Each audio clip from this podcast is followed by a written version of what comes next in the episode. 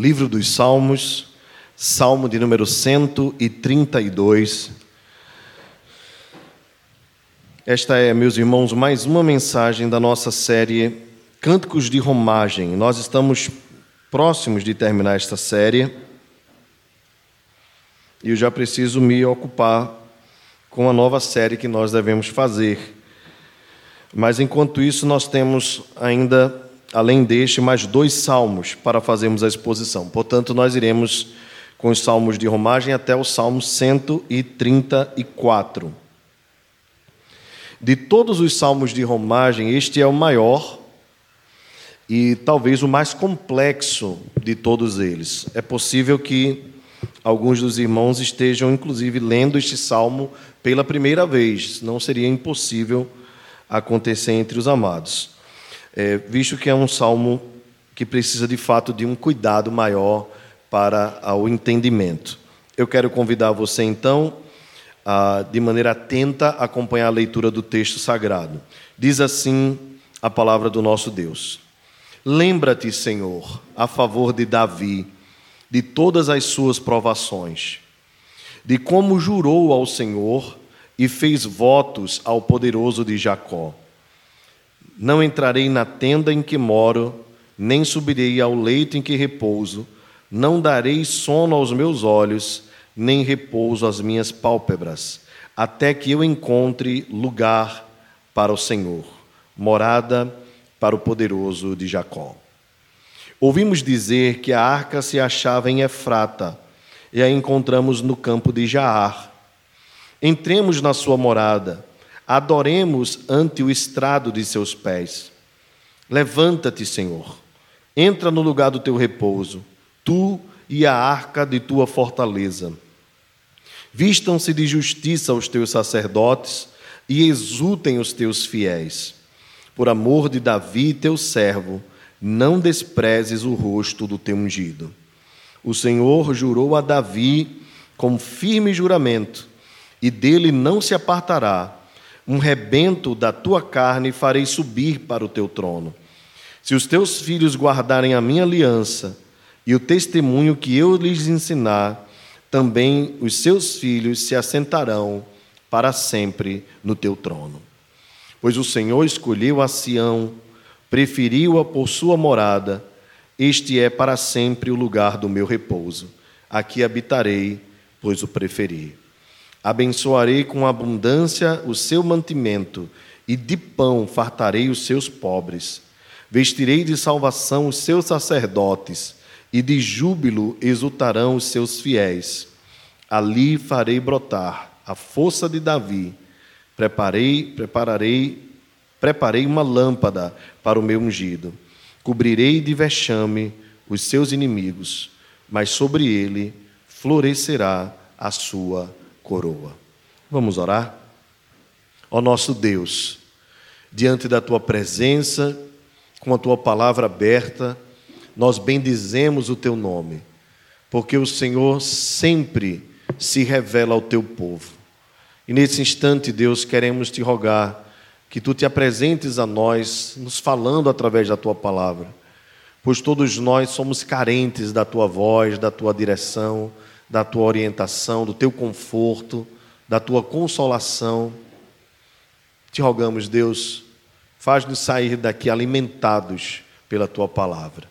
Já o temos sido por meio da ceia, por meio dos louvores, das orações, das ofertas que podemos te entregar. Agora te rogamos, usa a tua escritura sagrada, que ela seja lâmpada para os nossos pés e luz para os nossos caminhos em nome de Jesus. Amém. Meus irmãos, é impossível meditar neste salmo sem mergulhar um pouco na história de Israel. Nós não somos uma religião, o cristianismo não é uma religião sem história. Nós somos uma religião histórica.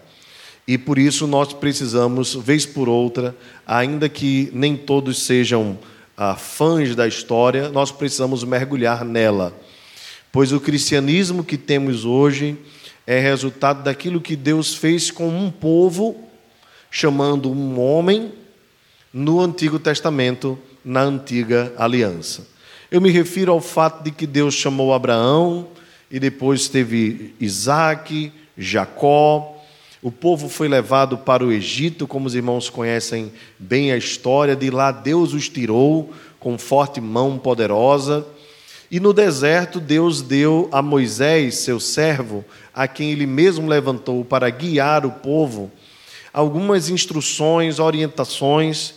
A mais famosa dela nós conhecemos como os Dez Mandamentos.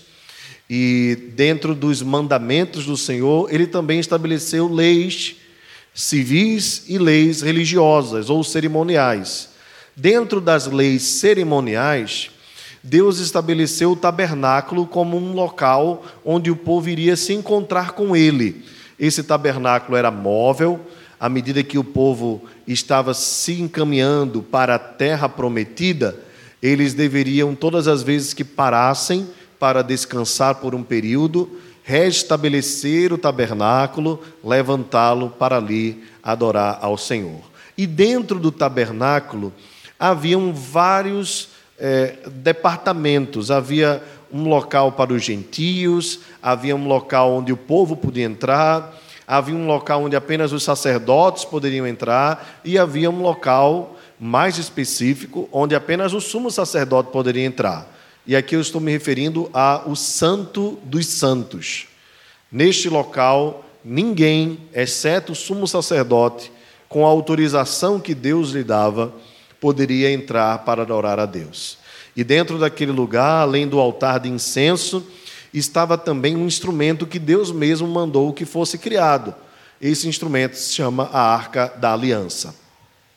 A Arca da Aliança é como se fosse um baú feito de ouro, e dentro dele havia uma cópia da lei de Deus, havia também uma cópia do maná, que a lei a, a, o, traz a ideia da obediência, né? o maná, a ideia da provisão, e o cajado florescente de Arão, o sumo sacerdote, também estava dentro da arca como um sinal do cuidado e da provisão de Deus para com Israel durante a sua caminhada.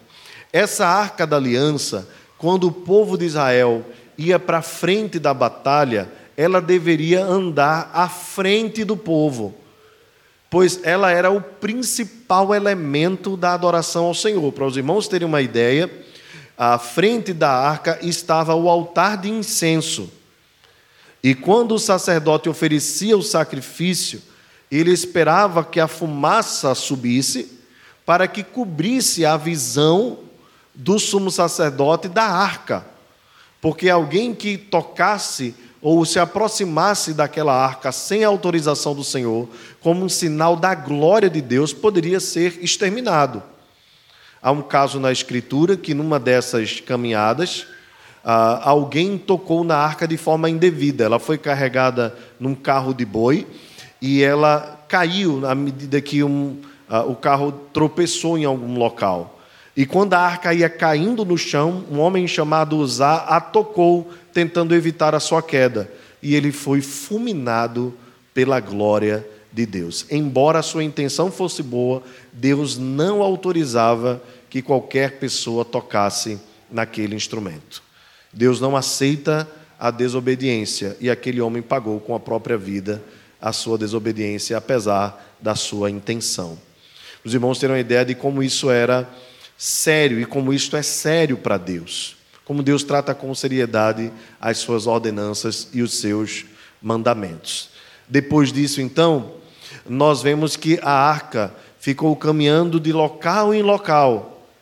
E quando Deus estabelece em Jerusalém o seu povo, um local muito bom, adequado, com muitas árvores, com suprimento de água, então Jerusalém se tornou o local onde Deus permitiu que ah, o primeiro rei, da, Saul, e depois Davi, estabelecessem um palácio.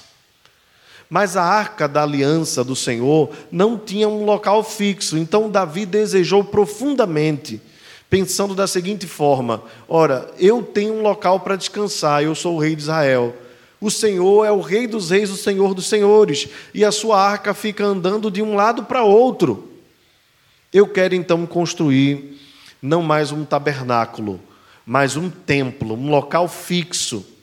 E Deus escolheu um monte chamado Sião para que o templo fosse construído. E o templo seria semelhante ao tabernáculo, porém maior e, mais bem estabelecido, mais bem organizado, visto que não era mais um local móvel e sim um local fixo.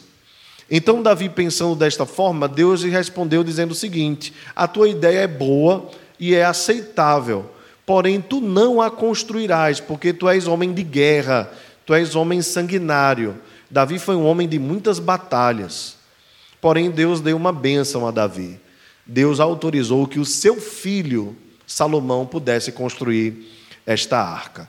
Então o Senhor deu paz a Israel de todas as suas batalhas para que, naquele período do seu reinado, 40 anos, Salomão então pudesse construir o templo e estabelecer, portanto, o local onde repousaria a arca da aliança do Senhor.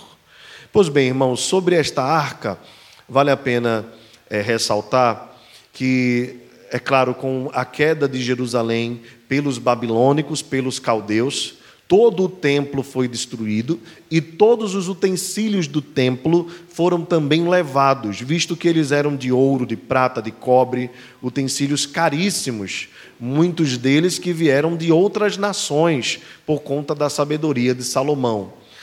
E nós não temos hoje mais nenhum sinal de onde está a arca da aliança do Senhor. E não há nenhum problema em nós não sabermos onde está a arca da aliança, visto que na nova aliança, Cristo é a presença de Deus entre nós, o seu povo. Ele é a própria habitação de Deus. Ele não apenas é a arca da aliança, mas Cristo é todo o templo, pois nele habita toda a plenitude da divindade. É por isso que nós não temos nenhuma representação aqui no nosso local de culto de candelabro, de candeeiro, ou um chofar para ser tocado, ou um símbolo da arca da aliança, ou qualquer coisa desse tipo, porque nós cremos que todas as cerimônias da antiga aliança cessaram. Nós estamos, então, num novo tempo, onde nós adoramos a Deus em espírito e em verdade. A mulher samaritana perguntou onde seria o local para adorar, pois ela, como samaritana, não adorava no Monte Sião. Jesus diz: mulher, vem a hora e já chegou, que os verdadeiros adoradores não adorarão nem aqui nem ali, mas adorarão ao Pai em espírito e em verdade. Pois é esse que o Pai procura, esses que o Pai procura, aqueles que o adorem em espírito e em verdade. Mas a arca tem um simbolismo muito importante para nós, e à medida que nós formos ah, estudando verso a verso aqui, nós vamos compreender o sentimento do rei Davi. Quero então dizer aos irmãos que há dúvidas sobre a autoria deste salmo, se ele teria sido escrito por Davi ou por Salomão. Eu prefiro acreditar que esta, este salmo é um salmo de Salomão, visto que há evidências deste salmo no próprio livro das Crônicas, quando houve a inauguração do templo. Então é muito provável, quase que certo, que foi Salomão quem escreveu este salmo. E ele escreve pedindo a Deus para que Deus se lembrasse de Davi, o seu pai. Vamos ler então o texto, observando verso a verso. Mantenha, portanto, a sua Bíblia aberta. Lembra-te, Senhor, a favor de Davi, de todas as suas provações. Davi, de fato, foi um homem muito provado por Deus. Passou por muitas lutas, por muitas dificuldades. Davi guerreou muitas guerras, ganhou muitas batalhas contra, contra os filisteus, contra os amorreus.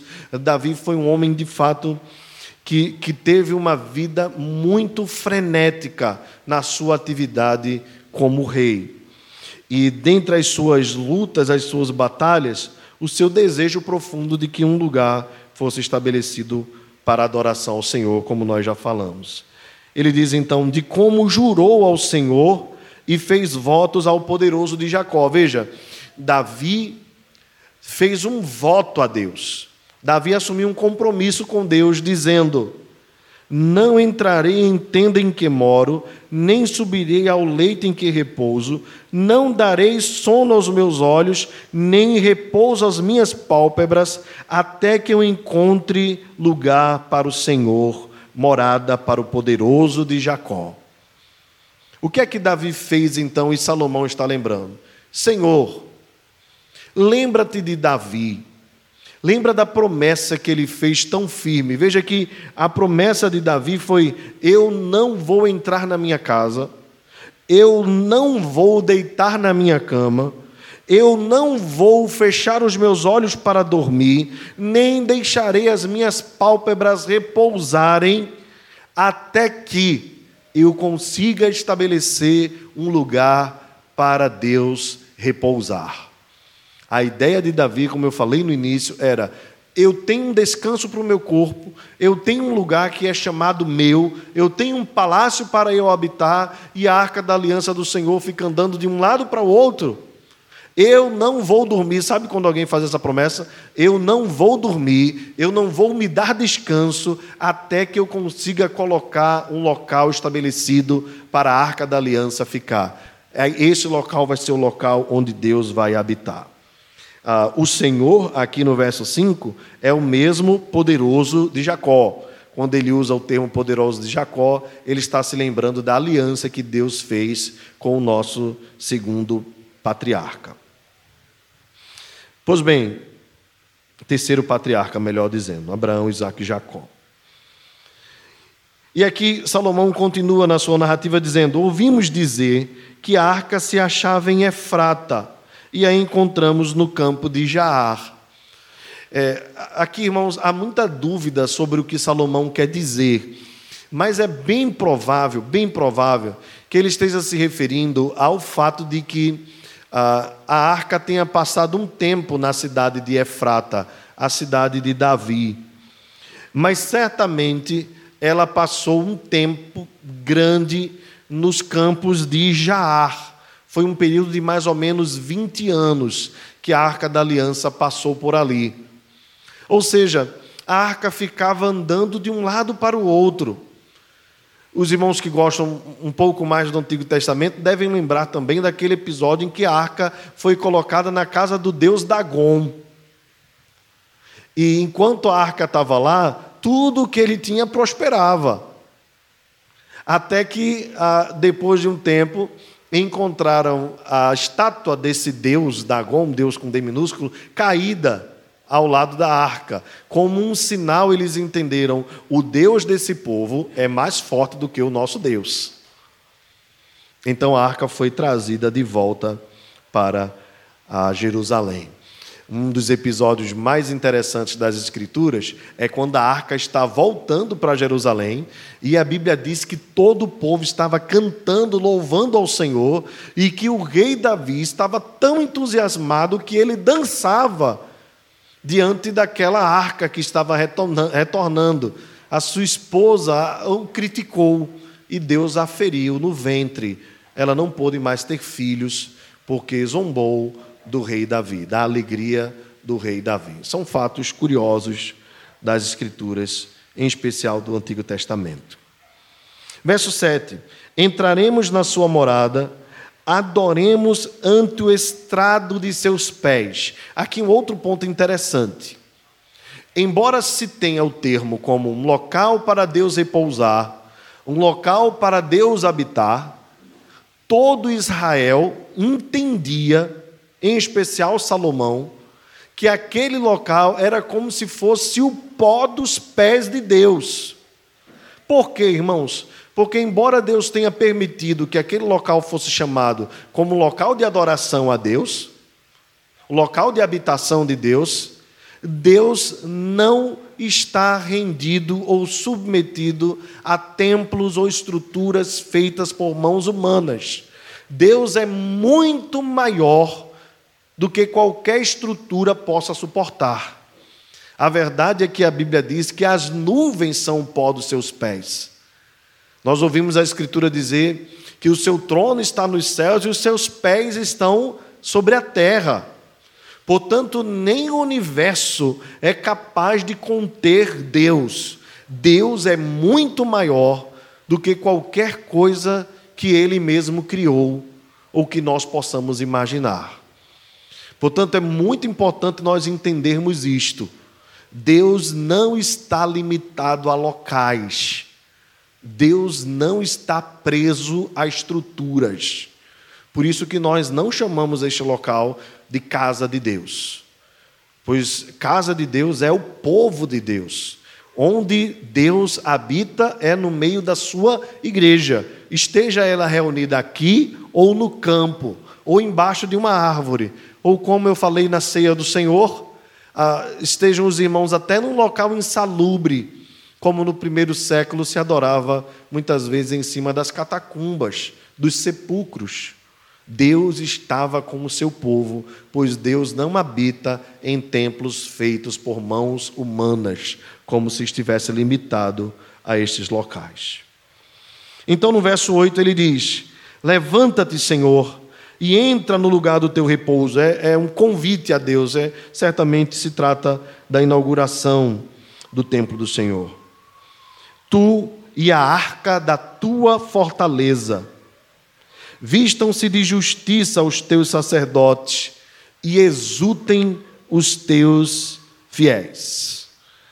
Levanta-te, Senhor, e entra no lugar do teu repouso. Meus irmãos, por que os sacerdotes deveriam se vestir de justiça e os seus fiéis exultarem? porque aquele momento especial da chegada da arca da aliança, os sacerdotes simbolizavam toda a adoração ao Senhor, visto que eles eram da tribo de Levi e a tribo de Levi havia sido estabelecida para esse propósito, para esta função.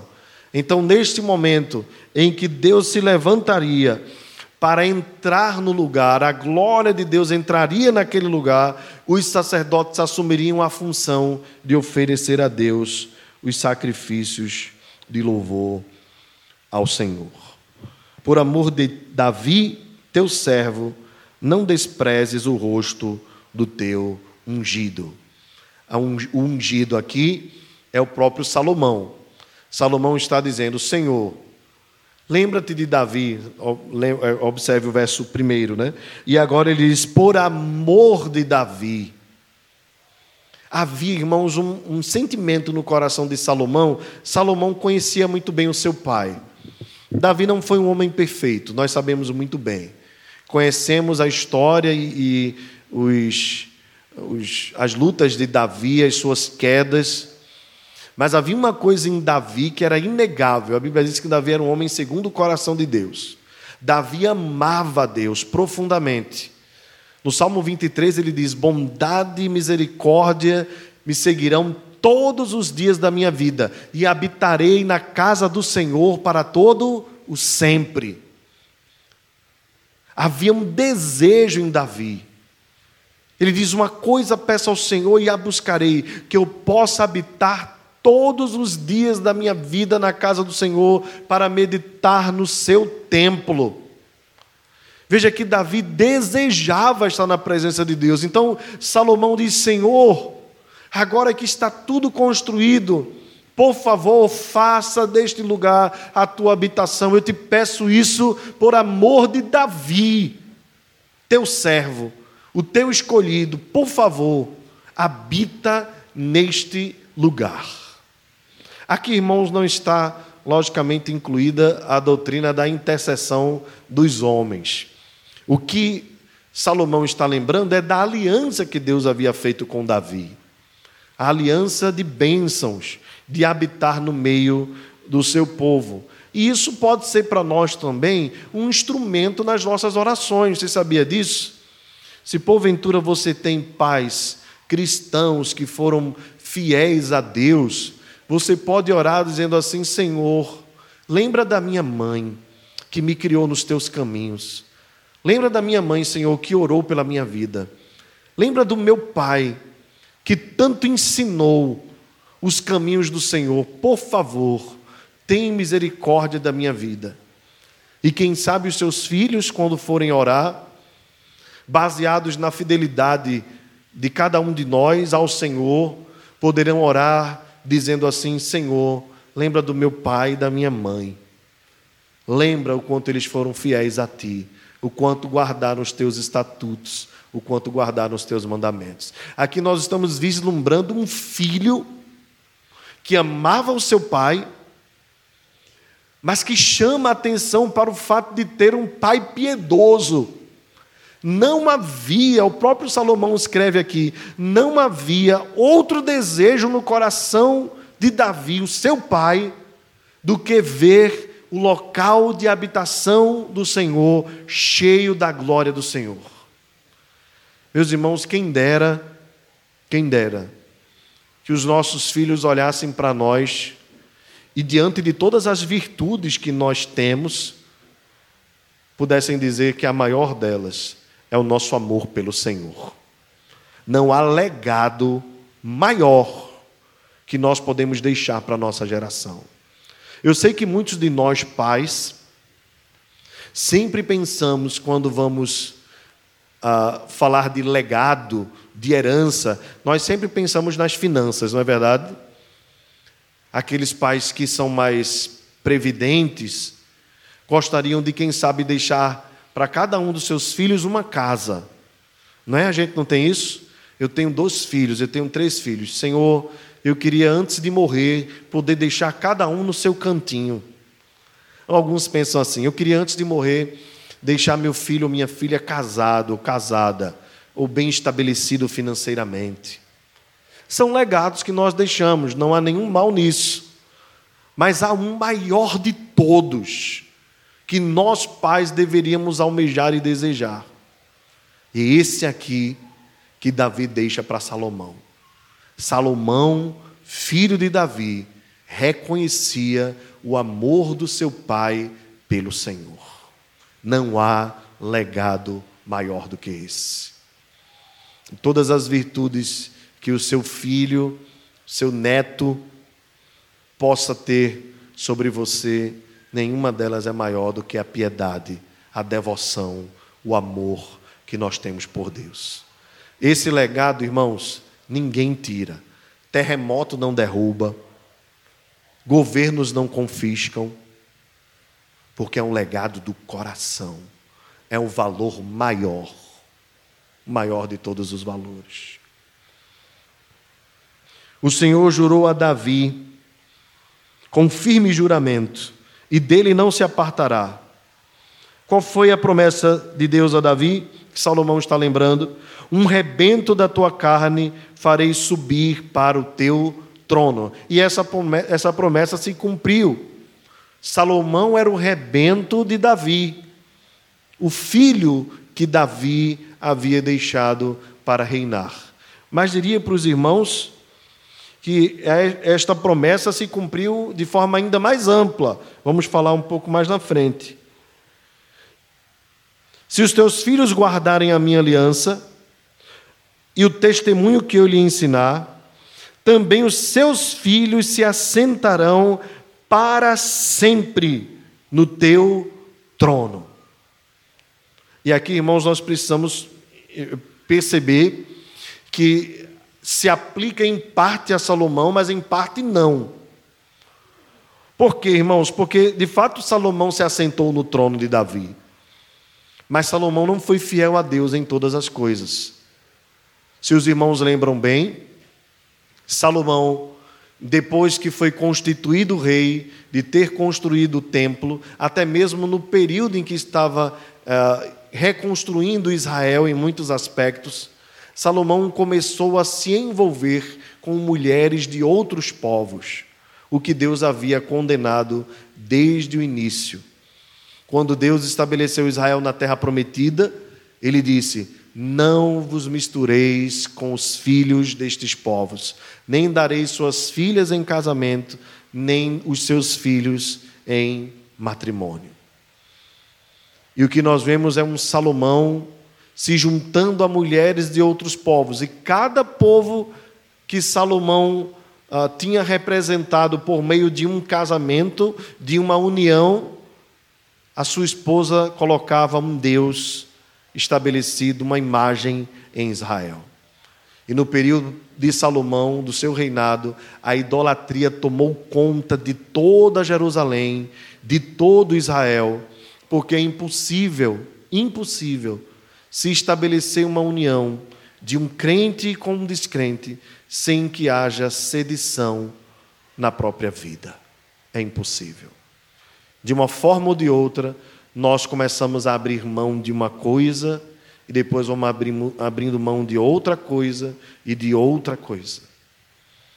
Foi nisto que pecou Salomão, disse Neemias para o povo que queria voltar para a terra prometida.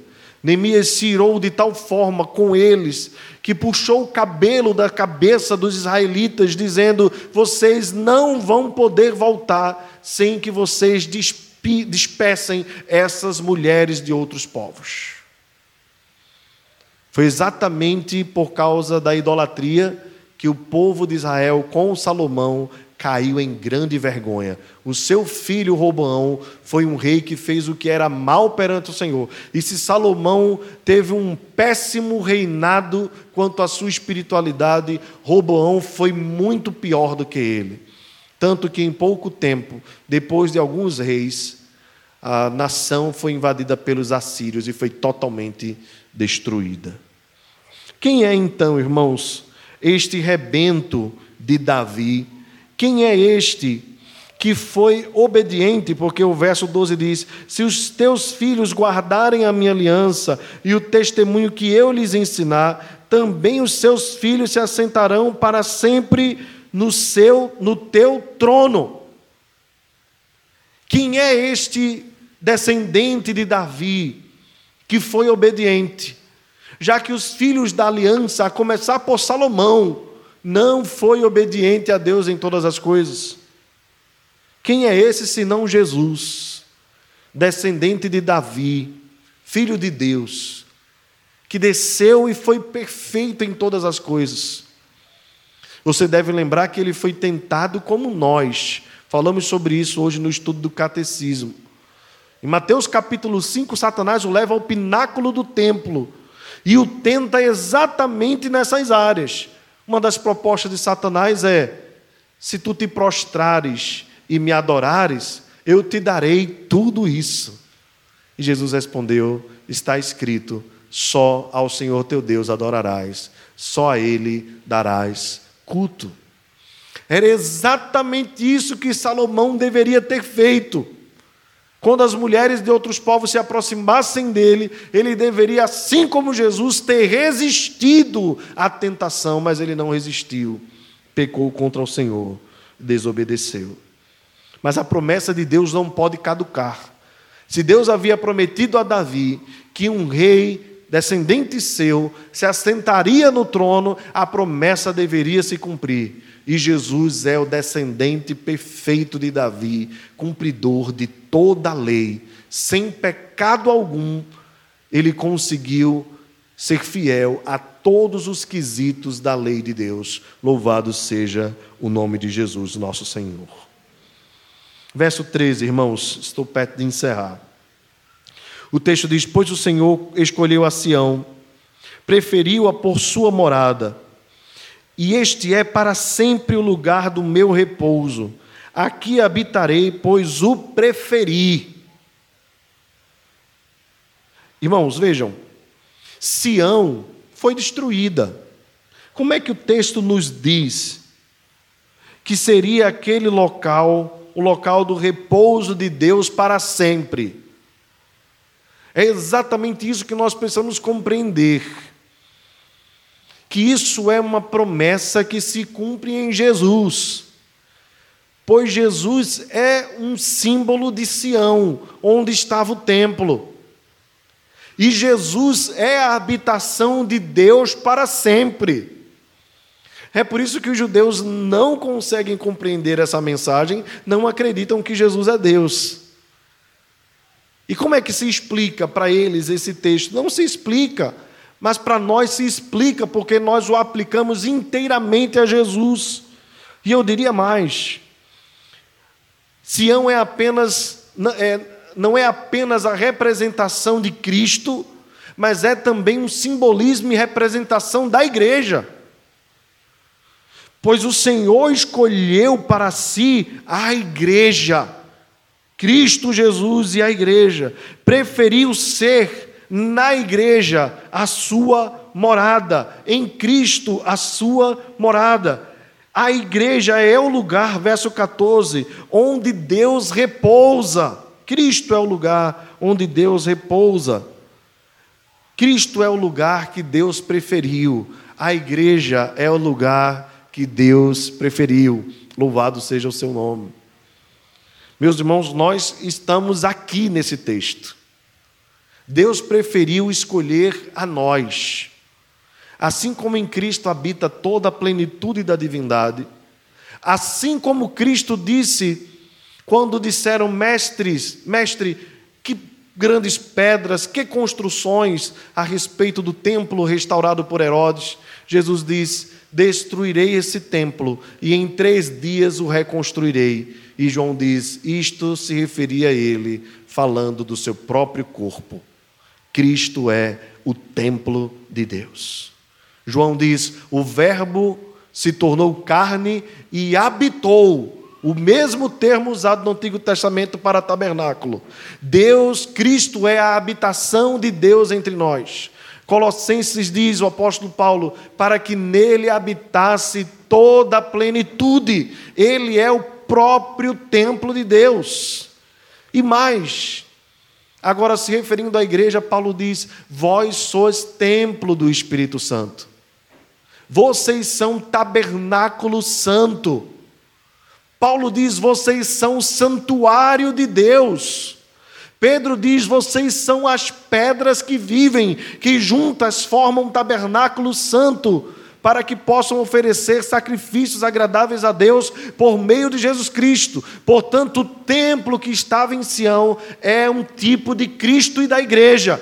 E assim como Deus preferiu Sião, Deus preferiu Cristo. E assim como Deus preferiu o templo, Deus preferiu a igreja. Nós somos a habitação de Deus. Deus habita em nós. Bendito seja o seu nome. Meus irmãos, que implicações isso tem para as nossas vidas? Observe o verso 15, que o próprio texto vai fazer as aplicações. Abençoarei com abundância o seu mantimento, de pão fartarei os seus pobres. O fato de Deus habitar no meio do seu povo, o fato de Deus habitar em Cristo, traz a prosperidade, a bênção de Deus sobre as nossas vidas. Deus tem nos abençoado, o apóstolo Paulo diz isso, com toda sorte de bênçãos espirituais nas regiões celestiais em Cristo Jesus. Por causa de Cristo, nós somos abençoados. Por causa de Cristo, Ele mantém as nossas vidas. Nem só de pão viverá o homem, mas de toda palavra que procede da boca de Deus viverá o homem. Quando os discípulos estavam ansiosos quanto ao alimento e às vestes, as vestes, Jesus disse: Não andeis ansiosos por coisa alguma, antes sejam conhecidas. Aliás, foi o apóstolo Paulo né, que disse isso. Sejam conhecidas diante de Deus as vossas petições, pelas orações, pelas súplicas, com ações de graças. E a paz de Deus, que excede todo entendimento, guardará os vossos corações e as vossas mentes em Cristo Jesus. Da mesma forma, o Senhor Jesus disse aos seus discípulos: não tenham ansiedade quanto ao que vocês terão de comer. Olhem para as aves dos céus. Elas não plantam, não semeiam, não ajuntam em celeiros, mas todos os dias elas comem. Não se preocupem com o que vocês haverão de vestir, porque os lírios do campo estão tão bem vestidos que nem o rei Salomão, em toda a sua glória, se vestiu como um deles. Portanto, não andeis ansiosos. Basta cada dia o seu próprio mal, pois o Senhor sabe do que nós necessitamos antes de pedirmos qualquer coisa. Louvado seja o Senhor. É o cumprimento da promessa. Abençoarei com abundância o seu mantimento. E até mesmo os pobres dentre vós terão o que comer. Eu suprirei todas as necessidades do meu povo. Meus irmãos, nós estamos debaixo desta promessa. É por isso que nós não nos desesperamos com o ano que vem pela frente. É por isso que nós não ficamos ansiosos com as expectativas mas sobre 2021. Eu sei que, talvez até por costume, algumas pessoas disseram assim: ai meu Deus, que 2020 vá logo. Meus irmãos, não é o calendário quem define as nossas vidas. Nós não somos movidos pelo calendário. Nós somos movidos por um Deus que esteve conosco em 2020 e continuará conosco em 2021. Não é o virar do calendário, não é colocar um novo calendário dentro de casa que vai nos trazer a bênção. A verdade é que nós já temos desfrutado desta graça todos os dias. É bondade sobre bondade do Senhor para com as nossas vidas. Quantos testemunhos nós não temos para contar do que nós passamos em 2020? Até aqui nos ajudou o Senhor. Estamos preocupados com o tempo. Nós temos um Deus que está além do tempo.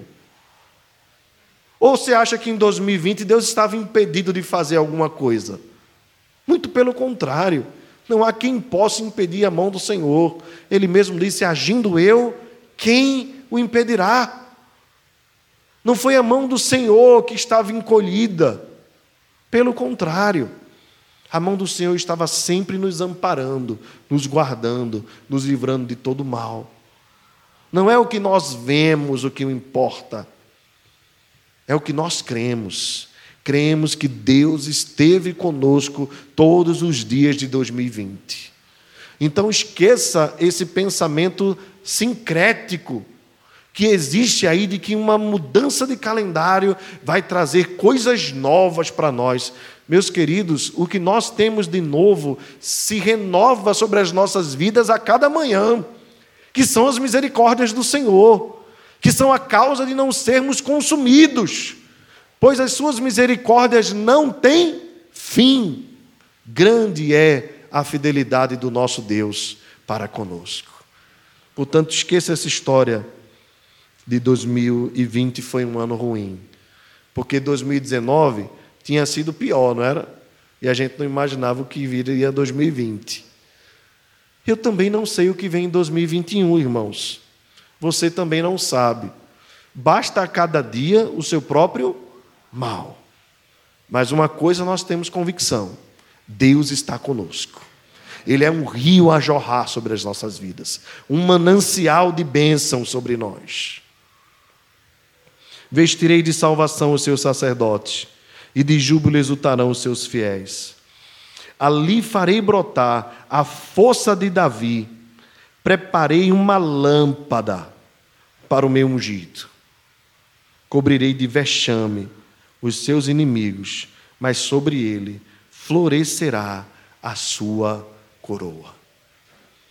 Meus irmãos, esse, esse salmo termina exatamente lembrando do reinado de Davi, da sua coroação, mas ainda mais da coroa de Cristo, o Rei de todas as coisas, o Rei das nações, o Rei das nossas vidas. Nós, como fiéis de Deus, como diz o verso 16, viveremos para exultar, para louvar, para engrandecer ao nome do Senhor. E Deus estará sempre com o seu povo. O seu ungido aqui é o próprio Cristo. E nós somos também os ungidos de Deus, pois Deus escolheu um povo para si. Estamos debaixo, irmãos, de uma promessa antiga que se cumpriu no nosso Senhor e Salvador Jesus Cristo, que se, que se cumpre na igreja, de um Deus que está conosco e que nós devemos guardar para sempre os seus mandamentos. Há algumas aplicações práticas e últimas que eu quero deixar para os irmãos. Em primeiro lugar, Deus é fiel em cumprir suas promessas. Ele cumpriu na vida de Davi, na vida de Salomão na vida do nosso Senhor e Salvador Jesus Cristo e tem cumprido nas nossas vidas. Não esqueçamos, pois nenhuma promessa de Deus caducará. Ele é fiel em cada uma delas. Dentre as suas promessas, ele prometeu que estaria sempre conosco. Se nós temos o Senhor, Não importa o que vem pela frente, nós somos mais do que vencedores. Não esqueça disso.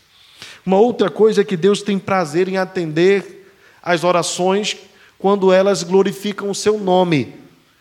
Davi orou, pediu ao Senhor, clamou ao Senhor, e foi contundente em dizer: não vou entrar na minha casa, não vou dormir na minha cama, não vou fechar os meus olhos enquanto não houver um lugar para o Senhor habitar. Deus ouviu a oração do seu servo, habitou em Sião e habitou em Cristo Jesus e habita na igreja. Ele tem prazer em ouvir as nossas orações. Clame ao Senhor. As coisas que você deseja, que não sejam como os desejos cobiçosos da última pregação em Tiago que eu citei. A Bíblia diz lá: Pedis e não recebeis, porque pedis mal. Mas peça para a glória de Deus. Senhor, eu quero ser aprovado num concurso, porque eu quero honrar o teu nome. Senhor, eu quero uma promoção no meu trabalho, porque eu quero honrar o teu nome. Senhor, eu quero ganhar um pouco mais, porque eu quero honrar e glorificar o teu nome. Senhor, eu quero mais oportunidades de pregar a tua palavra, de falar do teu amor, de testemunhar da tua graça. Senhor, eu quero os meus filhos nos teus caminhos, para que o teu nome seja glorificado. Eu quero os meus amigos convertidos, para que a tua glória se manifeste na vida deles. Faça esses pedidos a Deus. Senhor, transforma o coração do meu marido, transforma o coração da minha esposa, transforma, transforma o coração dos meus pais, dos meus filhos. Clame ao Senhor e seja insistente, perseverante, como Davi foi. Muitas vezes nós esmorecemos facilmente nas nossas orações. Porque muitas vezes nós esmorecemos facilmente em tudo, né? É por isso que às vezes começo de ano é o período que nós mais mentimos na vida. Nós dizemos que vamos fazer regime, nós dizemos que vamos ler a Bíblia todos os dias, nós dizemos que vamos orar todos os dias, nós colocamos meta para a leitura de livros, nós saímos colocando metas para tudo, até o dia 3 de janeiro, quando as coisas já começam a desencaminhar.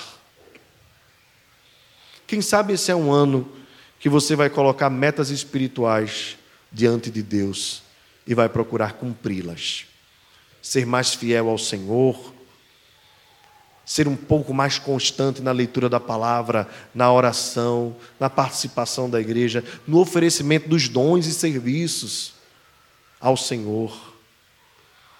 E por fim, irmãos, Deus prometeu suprir as nossas necessidades. E eu termino dizendo para os irmãos que nós não devemos, não devemos desconfiar do cuidado de Deus sobre as nossas vidas em 2021. Na verdade, não devemos nunca. Mas nesse ano, com tantos prognósticos negativos, nós precisamos ser aqueles que defendem e levantam a bandeira da fé no Senhor. Creia que Deus estará com você, suprindo cada uma das suas necessidades inclusive abençoando os que estão ao teu redor. Seja grato a Deus naquilo que Ele te abençoar. Ofereça a Ele a primazia daquilo que Ele tem te dado. Ofereça a Ele o seu melhor. E creia que Ele vai suprir em Cristo Jesus cada uma das tuas necessidades. Ele não nos abandona, Ele não nos deixará faltar o pão, porque Deus está conosco. Amém? Vamos nos colocar de pé, irmãos. Vamos encerrar com a oração. E depois nós vamos, depois da bênção, cantar o tríplice amém. Querido Senhor, obrigado pela vida de Davi, teu servo, fiel a ti, apaixonado pelo Senhor. Obrigado por Salomão, seu filho, por ter construído o templo onde a promessa do Senhor se concretizou em primeira instância. Eles não eram perfeitos, Senhor, pecaram contra ti. Mas nós te louvamos porque um perfeito da mesma descendência de Davi chegou, Jesus Cristo, nosso Senhor. A Ele seja a glória, o louvor para todos sempre. Obrigado, Senhor, nosso Deus Obrigado, Jesus, pela tua obediência. Obrigado, Espírito Santo, por abrir os nossos olhos, para que nós pudéssemos enxergar a nossa incapacidade de sermos fiéis e pudéssemos observar em Jesus a sua perfeita fidelidade e obediência. Ó Deus, ajuda-nos a sermos mais constantes em oração, como foi Davi. Ajuda-nos, Deus, a descansarmos mais em Ti pois a tua promessa é: abençoarei com mantimento o meu povo, fartarei com pão os pobres. Ó Senhor amado, quando a angústia, o desânimo, a insegurança bater a porta do nosso coração, repreende em nome de Jesus, Senhor. Não permita que entre e faça morada, pois a nossa confiança, a nossa esperança está somente no Senhor. Este ano, Deus, um ano com tanto prognóstico, tantos prognósticos negativos, nós temos a certeza que tu estás adiante de nós, endireitando os caminhos tortos, quebrando as cadeias e os grilhões, aplanando o caminho para o teu povo. O Senhor é a nossa força e a nossa fortaleza. O Senhor faz os nossos pés como os da corça nos faz andar altaneiramente. A nossa confiança está somente em Ti, Senhor. Não permita que o desânimo, Senhor, domine nosso coração. Pelo contrário, que sejamos controlados pela fé, pela certeza do que não se vê, pela firme esperança do que se espera. Obrigado, Senhor. Sabemos que o Senhor não nos deixará sozinhos que nós não estaremos ao léu, mas que em Ti há toda segurança e toda paz. Domina o nosso coração, toma a nossa alma, a nossa esperança está em Ti. E que a graça do Senhor Jesus, o amor de Deus, o nosso Pai, e a comunhão do Espírito Santo esteja sobre nós e conosco permaneça, agora e para todo sempre.